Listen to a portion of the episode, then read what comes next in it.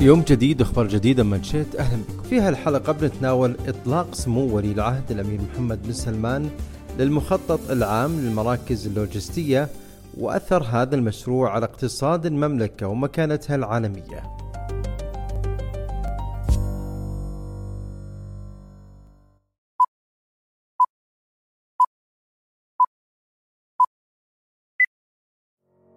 تسعة وخمسون مركزا لوجستيا على امتداد مساحة الوطن. تتكامل فيها مقومات التنمية والتطور. موقعنا الاستراتيجي في العالم وثقته خطوط التجارة عبر التاريخ كطريق الحرير ودرب البخور ورحلة الشتاء والصيف وصولا إلى درب زبيدة ورحلات العجيلات التجارية. مراكز لوجستية تعمل الآن بكفاءة تشغيلية.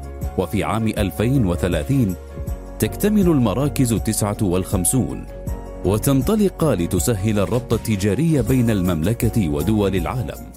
بالأمس أطلقت المملكة مشروع الخدمات اللوجستية اللي يهدف لتطوير البنية التحتية للمملكة وتحويلها إلى مركز لوجستي عالمي. وهو الشيء اللي بيعزز مكانتها كوجهة استثمارية ويساهم في تنويع مصادر اقتصادها. إطلاق هذا المشروع مهم للقطاع اللوجستي اللي له دور بارز في التجارة العالمية ويعطي المملكة الإمكانية اللازمة للاستفادة من موقعها الجغرافي والاستراتيجي المميز اللي يربطها بالقارات الثلاث اللي هي آسيا أفريقيا وأوروبا. ويعتبر من أهم طرق التجارة العالمية. هالمشروع يعد أحد المبادرات الجبارة والمستمرة اللي تتماشى مع مستهدفات الاستراتيجية الوطنية للنقل والخدمات اللوجستية اللي أطلقت قبل سنتين. وبحلول عام 2030 بإذن الله بتمتلك السعودية 59 مركز لوجستي. 12 منها بيكون في الرياض والعدد نفسه في مكة المكرمة و17 مركز في الشرقية بينما تتوزع 18 مركز في بقية مناطق المملكة. وبتكون هذه المراكز مسؤولة عن عملية الإدارة والتخطيط والتنفيذ لنقل البضائع وتخزينها وتوصيلها للمستهلك في أسرع وقت وبأقل تكلفة ممكنة. وتتمثل هالخدمات اللوجستية في ثلاث مجالات. أولها هو مجال الإنتاج واللي تتركز الخدمات اللوجستية فيه على إدارة المواد الخام وتوزيعها داخل المصنع وبعدها شحن المنتج. البيع هو المجال الثاني ويتمثل في تسليم البضائع لتجار الجملة وبعدها تجار التجزئة لين توصل للمستهلك. أما المجال الأخير هو النقل اللي تتولى الخدمات فيه إدارة أسطول البضائع برا وبحرا وجوا. للحديث أكثر عن جوانب هذا الموضوع تحدثنا في منشيت مع الكاتب الاقتصادي الدكتور بندر الجعيد وسألناه عن أهمية هذه المراكز اللوجستية اقتصاديا أعتقد أنه أتى في توقيت مهم جدا على صعيد الاقتصاد المحلي والاقتصاد العالمي. نعلم جيدا أن قطاع النقل والخدمات اللوجستية خلال الأعوام الخمسة الماضية عانى من تقلبات حادة سواء فيما يخص آه، تبعات جائحة كورونا وانعكاساتها على قطاع النقل والخدمات اللوجستية على مستوى العالم وكذلك تأثير التذبذب الحاد الذي شهدته أسعار النفط والغاز خلال العام المنصرم بسبب الأزمة الروسية الأوكرانية وكذلك ضعف المعروض من الطاقة في السوق العالمي وبالتالي هناك يعني شغف كبير من شركات النقل والخدمات اللوجستية للبحث عن فرص جديدة وأسواق واعدة تشكل نواة انطلاقة لقطاع النقل والخدمات اللوجستية. وهذه المراكز ستكون هي نواة لنهضة القطاع الخاص بالنقل والخدمات اللوجستية. هذا القطاع بدون شك يمتاز بإضافات تنافسية وميزة تنافسية من موقع المملكة التنافسي. المملكة تتمتع بموقع جغرافي مميز ما بين آه، خطوط التجارة العالمية وتم الإعلان عن عدة استراتيجيات وطنية في هذه الصناعة. الاستراتيجية الوطنية النقل والخدمات اللوجستية واستراتيجية سلاسل الإمداد وإطلاق المراكز اللوجستية هو أحد المبادرات لتحقيق مستهدفات الاستراتيجية الوطنية للنقل والخدمات اللوجستية. بدون شك سيكون هناك انعكاس إيجابي على تطوير البنية التحتية لقطاع النقل والخدمات اللوجستية. سترفع من مساهمة قطاع النقل والخدمات اللوجستية في الإيرادات غير النفطية للاقتصاد السعودي وكذلك تعزيز المملكة كواجهة جديدة في آه، هذا القطاع تزيد من قدرة المملكة التنافسية في قطاع الأعمال وترجع المملكة بإذن الله تعالى مركز لوجستي عالمي. لا نستطيع فصل هذا الخبر وهذا الحدث الهام عن تقدم المملكة في مؤشر الكفاءة اللوجستية والذي آه، يعني المملكة وصلت فيه إلى المرتبة الثامنة والثلاثين على مستوى العالم.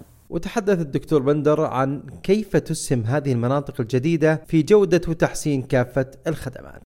طبعا هذه المراكز اللوجستية تمتاز بالانتشار وفقا للمخطط العام على مناطق المملكة وخصوصا المناطق الحيوية القريبة من المنافذ اللوجستية البحرية أو المنافذ البرية.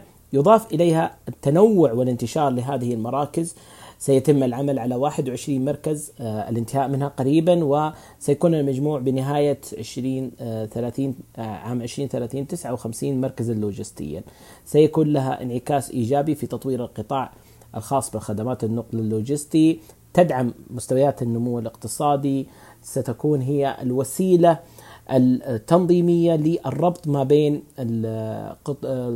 القطاعات النقل آه، المحلية والدولية وتعزيز شبكة التجارة للمملكة. لا نغفل دور آه، المملكة وجهودها في أن تكون لها حضور كبير في سلاسل الإمداد العالمية وهذه المراكز ستساعد على ترسيخ حضور المملكة في سلاسل الإمداد وفي المركز اللوجستي وقطاع النقل والخدمات. يضاف إليها إسهامها في تطوير ودعم التجارة الإلكترونية. نعلم جيدا أن الانعكاسات التقنية ساهمت بشكل كبير جدا في تطوير مستويات التجارة الإلكترونية على مستوى الاقتصاد المحلي والاقتصاد العالمي. تسهيل الربط ما بين المنافذ ومراكز التوزيع محليا داخل المناطق أو في المدن الرئيسية توفر إمكانية عملية التتبع خلق فرص العمل المباشرة وغير المباشرة يضاف إليه التحول الرقمي وانعكاساته الإيجابية في عملية تسهيل آه، آه، عمل المستثمرين وتحسين تجربة المستثمر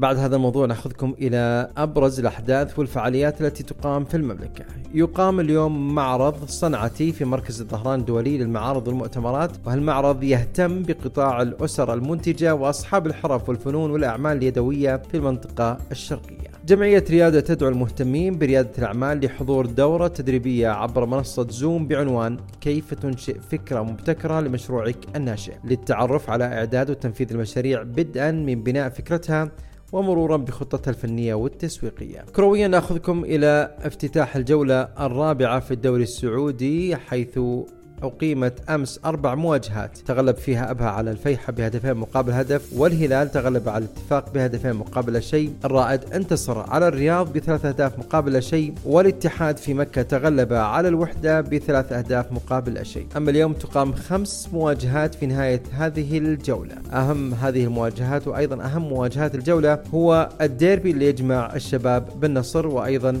يلتقي التعاون بالأخدود والفتح يلتقي بضمك ويلتقي الأهلي بالطائي ويتواجه الحزم بالخليج. إلى هنا وصلنا لختام أنشيت لهذا اليوم وعدنا نتجدد معكم غدا بإذن الله.